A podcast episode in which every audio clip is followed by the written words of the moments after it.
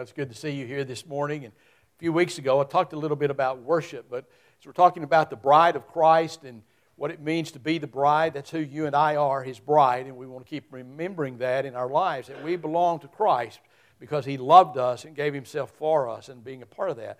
As we think about the bride, the preeminent attitude of the bride ought to be worship.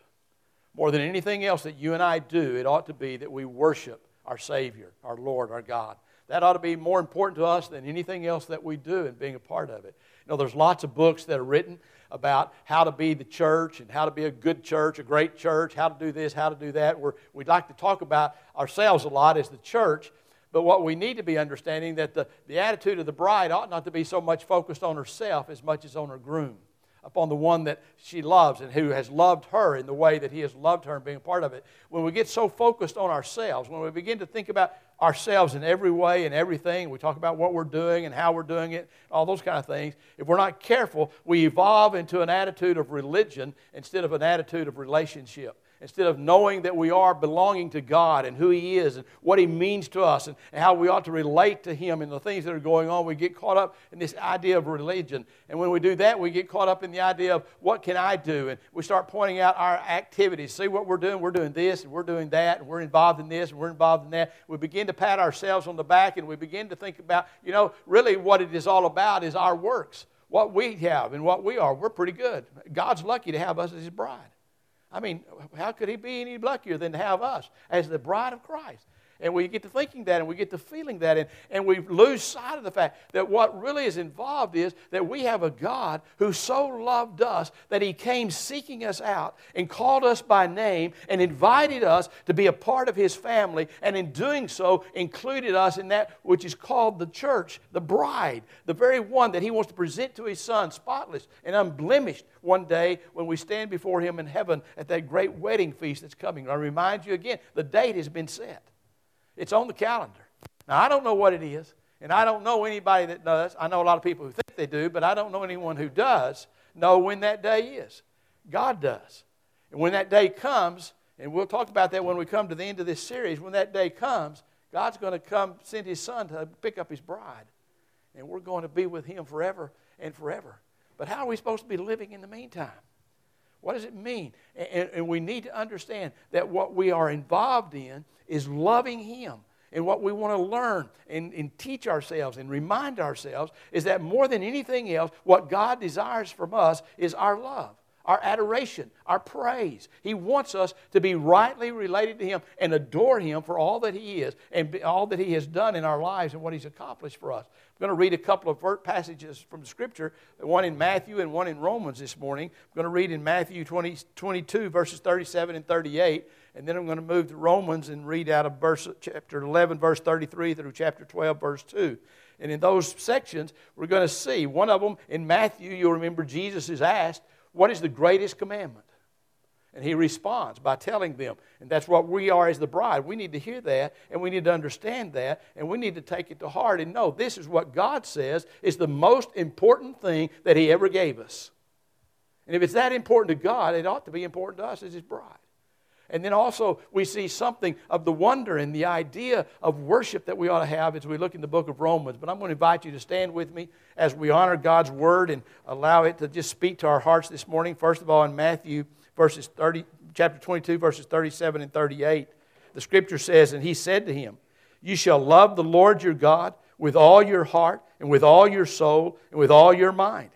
This is the great and foremost commandment. And then in Romans, when we move to Romans chapter 11, beginning in verse 33 and reading through verse 2 of chapter 12, the scripture says, Oh, the depth of the riches, both of the wisdom and the knowledge of God. How unsearchable are his judgments and unfathomable his ways. For who has known the mind of the Lord, or who has become his counselor, or who has first given to him that it might be paid back to him again? For from him and through him and to him are all things. To him be glory forever and ever. Amen.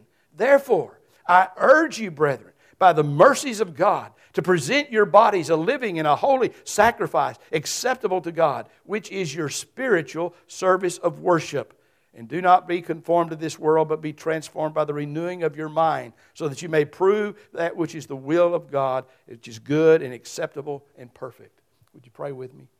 Father, this morning, as we look at these passages, but more than just these passages, we understand and know that your word is filled with verse after verse regarding that you are praiseworthy, that you are full of majesty and holiness and righteousness.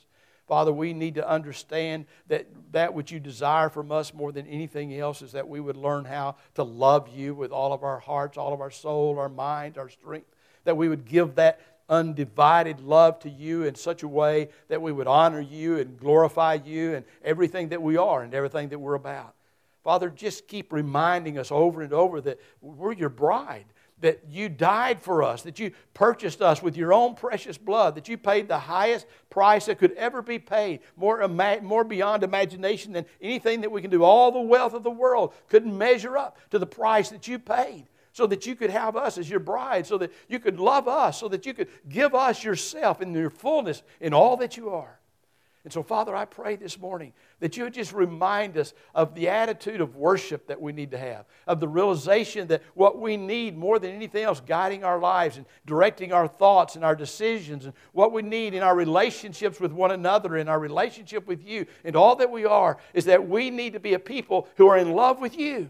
Who worship you, who adore you and honor you and give recognition to you in all things that are going on. And so I pray this morning, Father, that you just remind us of those things that we already know.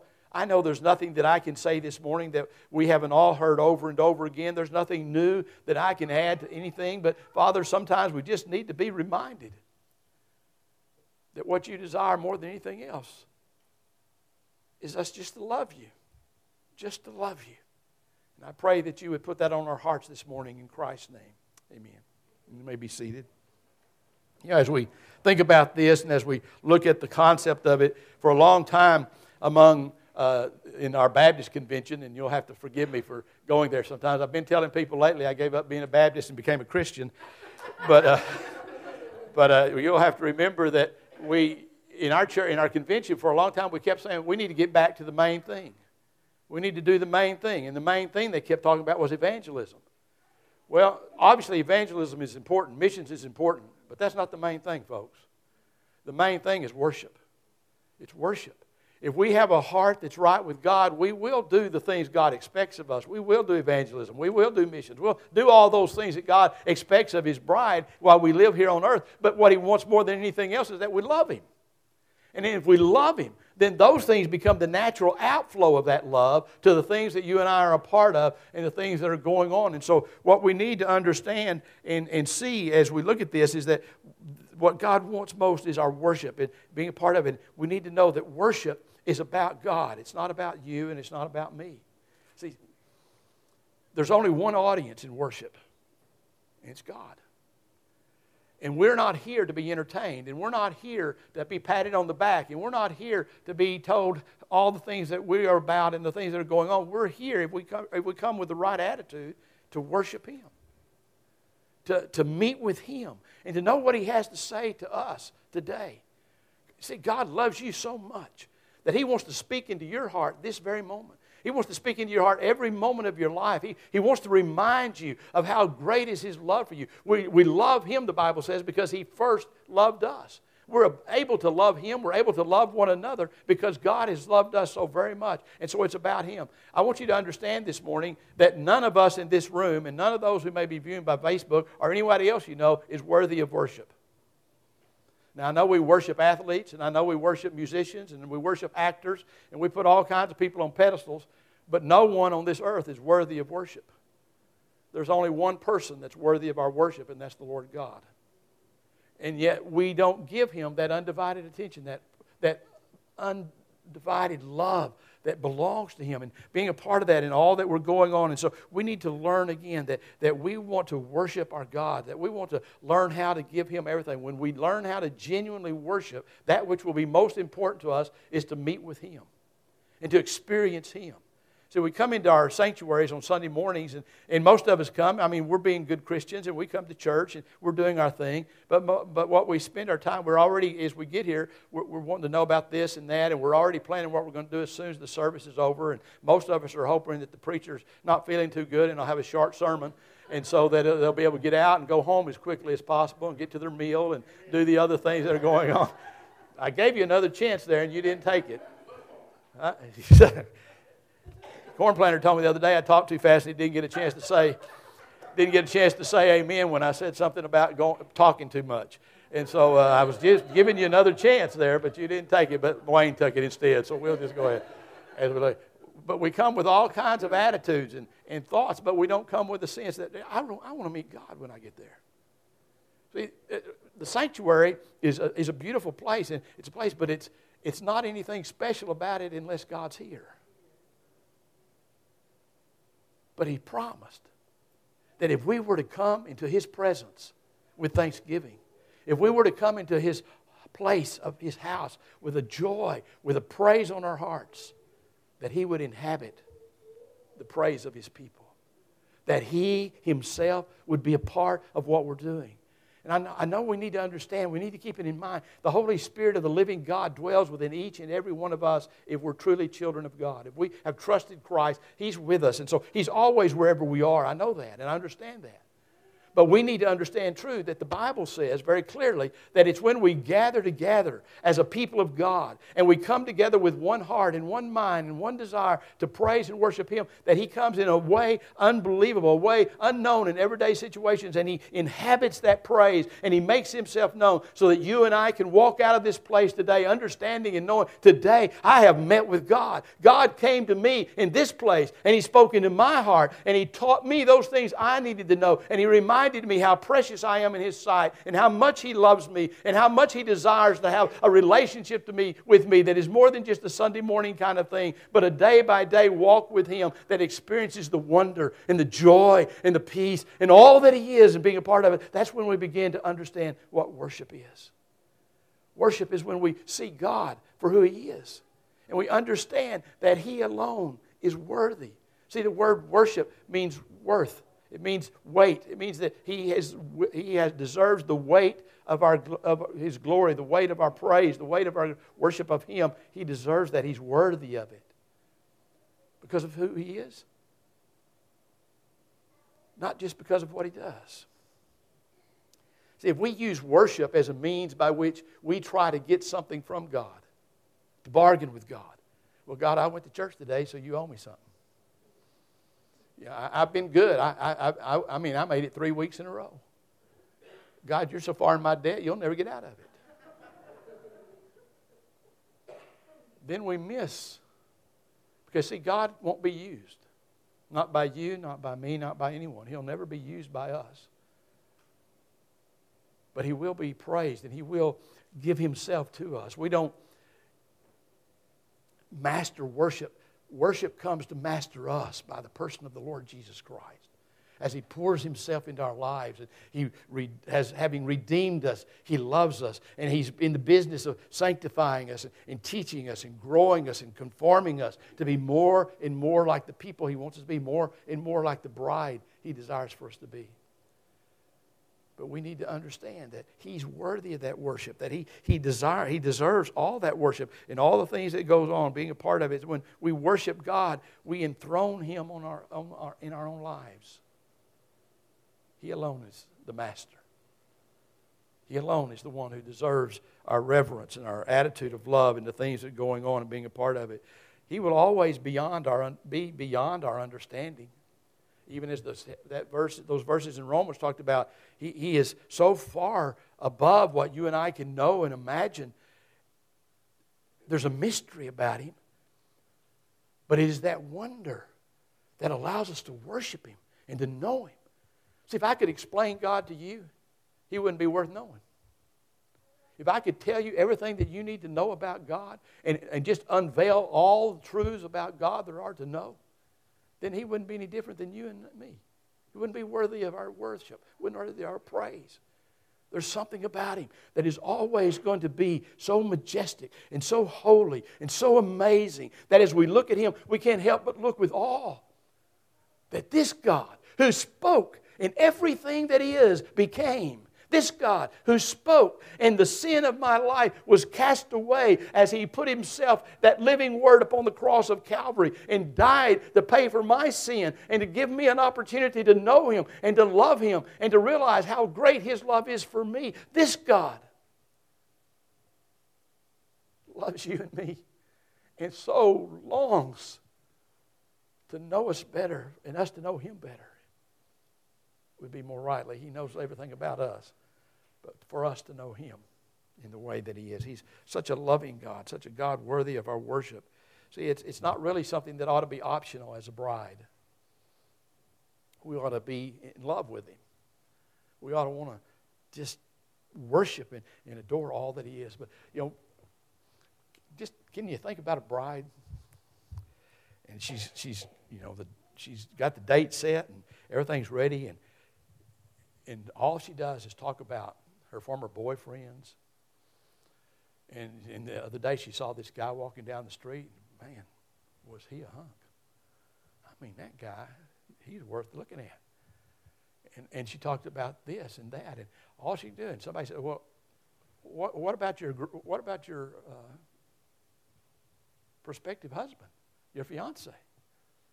Oh yeah, we're getting married. We got a date set, but let me tell you about and go on and talk about someone else. Now, we wouldn't think she was too much in love with the guy she's about to get married, would we? If she never mentioned him, she never talked about him, and anytime he's brought up, she changed the subject. That's what we do. We're ashamed to talk about Christ around other people. We'll talk about anything and everything, but not about Jesus. If that's brought up, we boy, we change the subject as fast as we can. Do go somewhere else, go in a different direction. We do all that we can not to speak about our Savior, not to tell people about the one. Oh, we will even talk about our church. Just, hey, you man, we got a good church. We got some great people at our church, and we're doing this, and we're doing that, and we're doing it. Well, why are you doing that? Well, we're just a good, great group of people. If we're doing it for any other reason than the fact that we love God so very much, that the outflow of our heart is that we long to study the Bible together, and so we have Sunday school. We love God so very much that the outflow of our heart is that we want everybody to know about it. And so we believe in evangelism and we believe in missions and, and we do the outreach and we try to do ministry with people who have needs in their lives because we're so in love with our God and we know He loves them and He died for them and He wants them to know Him. And I want them to know Him because He's such a great person to know. And I want everybody to know Him and, and I want everybody to experience Him. And so we, we do it at our church. And, and, and, well, how do you get the money to do all this? Oh, we just love our God so very much. He has blessed us with so much. We have been so, have manifold blessings. We have more than we could ever ask or deserve in our lives. And so we find a great, huge joy in being able to give back to our God. And so we share our, uh, what we call offerings and tithes and, and those kinds of things. And we give them out of joy and we give them out of just the privilege of being able to share God and to be able to be a part of it because we know every time we give a little bit, God's able to take it and make make it a great deal and use it for the glory of His kingdom and to make a difference in someone's life. And so we love to give and we love to be a part of it because of who He is. Not because of anything we are or anything that we've done or will do or will be, but because of who He is. He is the Savior. We, we need to learn how to adore Him, to worship Him, to love Him, to make Him more important to us than anything else. You know, that's why Jesus told those who were asking the question, you know, that time that always confuses people when he said, you know, you can't really follow after me if you don't hate your mother and your brother and your father and your sister and, and all those kind of people. And we said, God, you, you're telling us to hate people? Absolutely not. He told us over and over and over that we're to love everyone else just as much as we love ourselves and more. Now, what he was saying is, in relationship to the love that you have for me, all these other relationships have to take second place. That's hard sometimes. It's hard to love my wife less than what I want to love God because I can see her. It's hard to love my children less than I love God because they mean so much to me and I want so much for them. But Jesus said, when I come to that place of genuine worship, when I come to that understanding of who I am in Him, then I will love him so much more than I love any other person, any other thing, any other part of this world. But it's in that kind of love that I discover the ability to be the best husband that I can possibly be.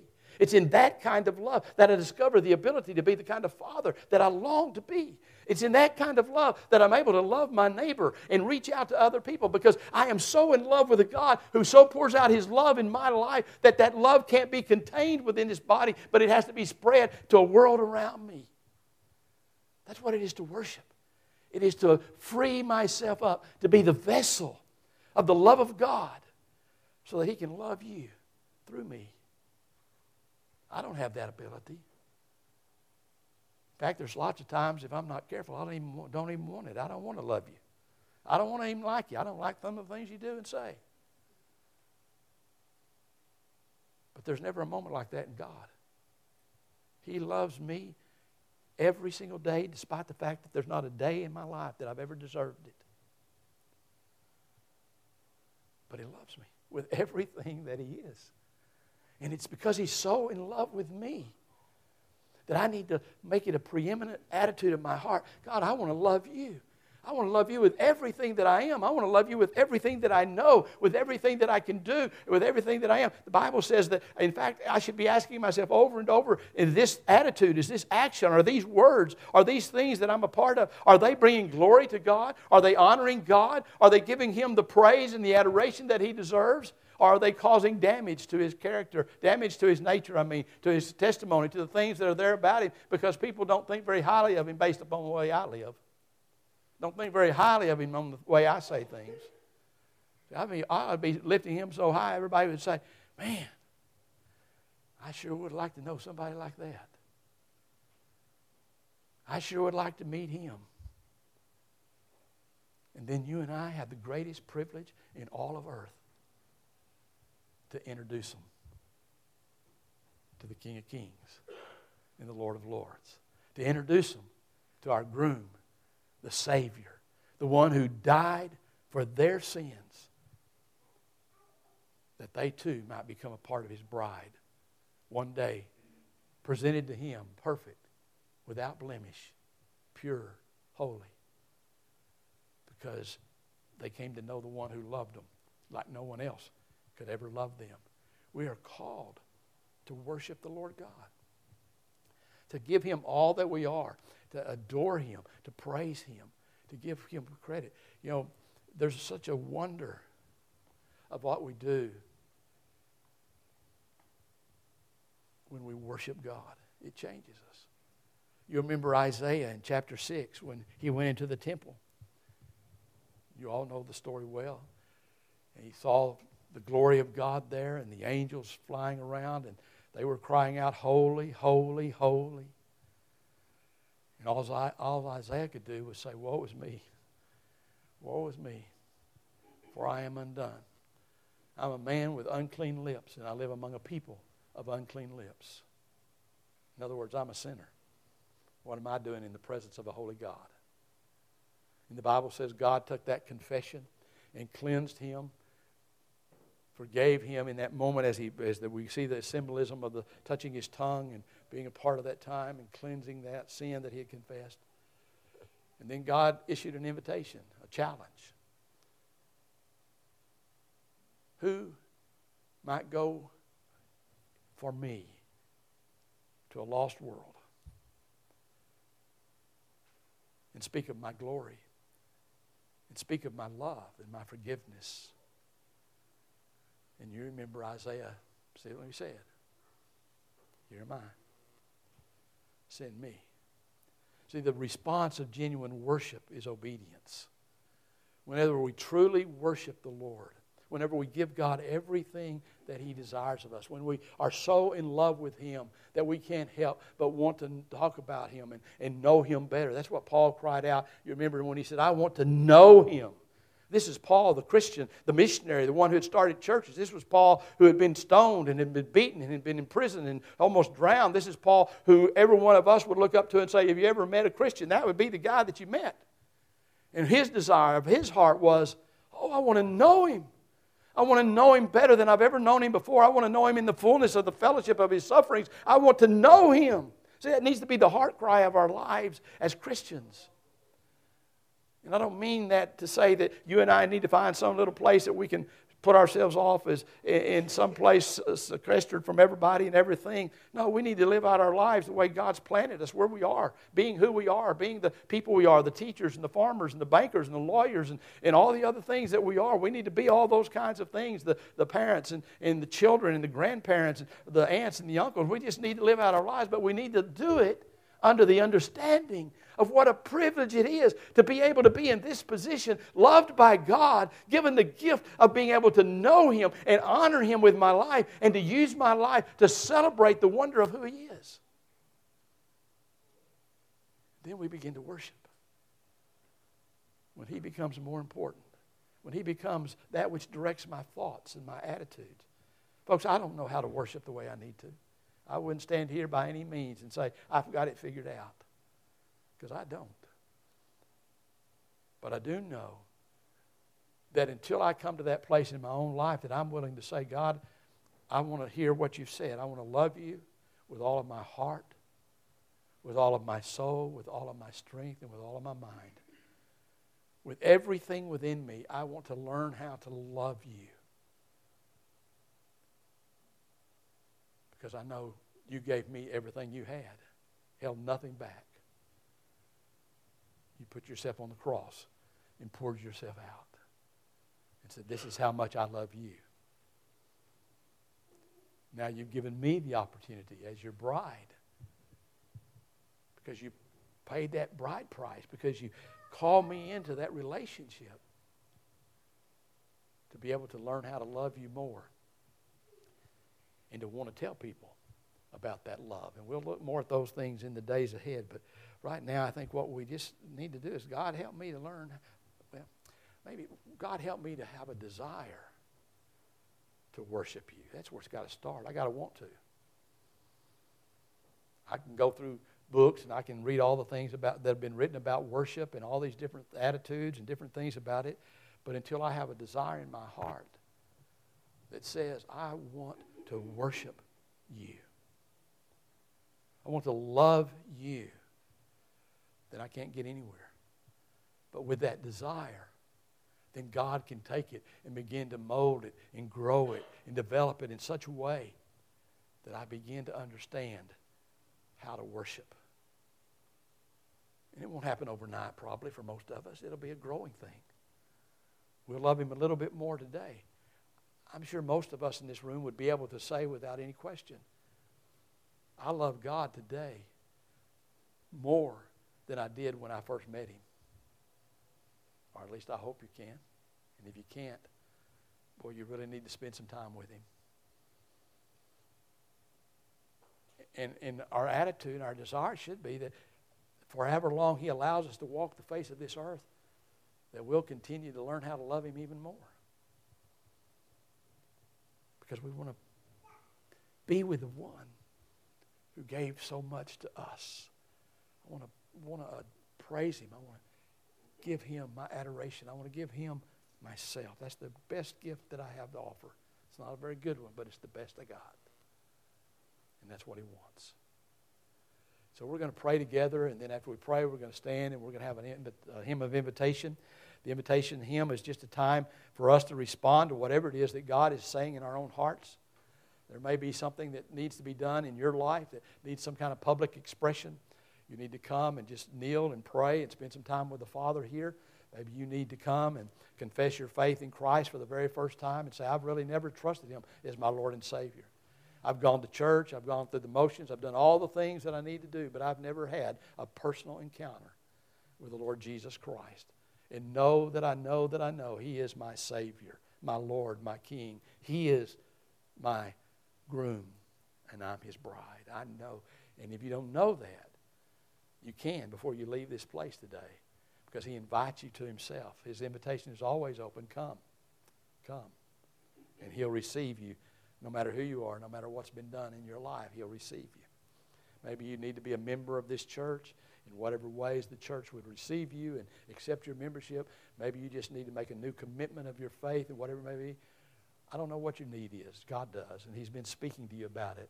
And if it needs some kind of public expression, then after we pray and we begin this invitation, then you come and you allow God to do whatever He wants to in that time in your life. If it doesn't need a public expression, although most of the time it's weak when we don't go ahead and stand for it, but if it doesn't need public, then you just go and start being what you know you ought to be for the favor of God. Let's pray. Father, thank you this morning for your great love for us and for all that you've done. Well, I can't even begin to imagine the kind of love that you have for us. I, I can't fathom the majesty and the holiness, all that you are. And that in all that, comp- that takes in the fullness of God, whatever that is, that you have taken all of that and given it to me in your love, that I might have possession of eternal life, possession of the Savior, possession of one who loves me and will never cease loving me. Father, I pray in these moments that we will just praise you, whether we move in response publicly in any way, whether we do anything else.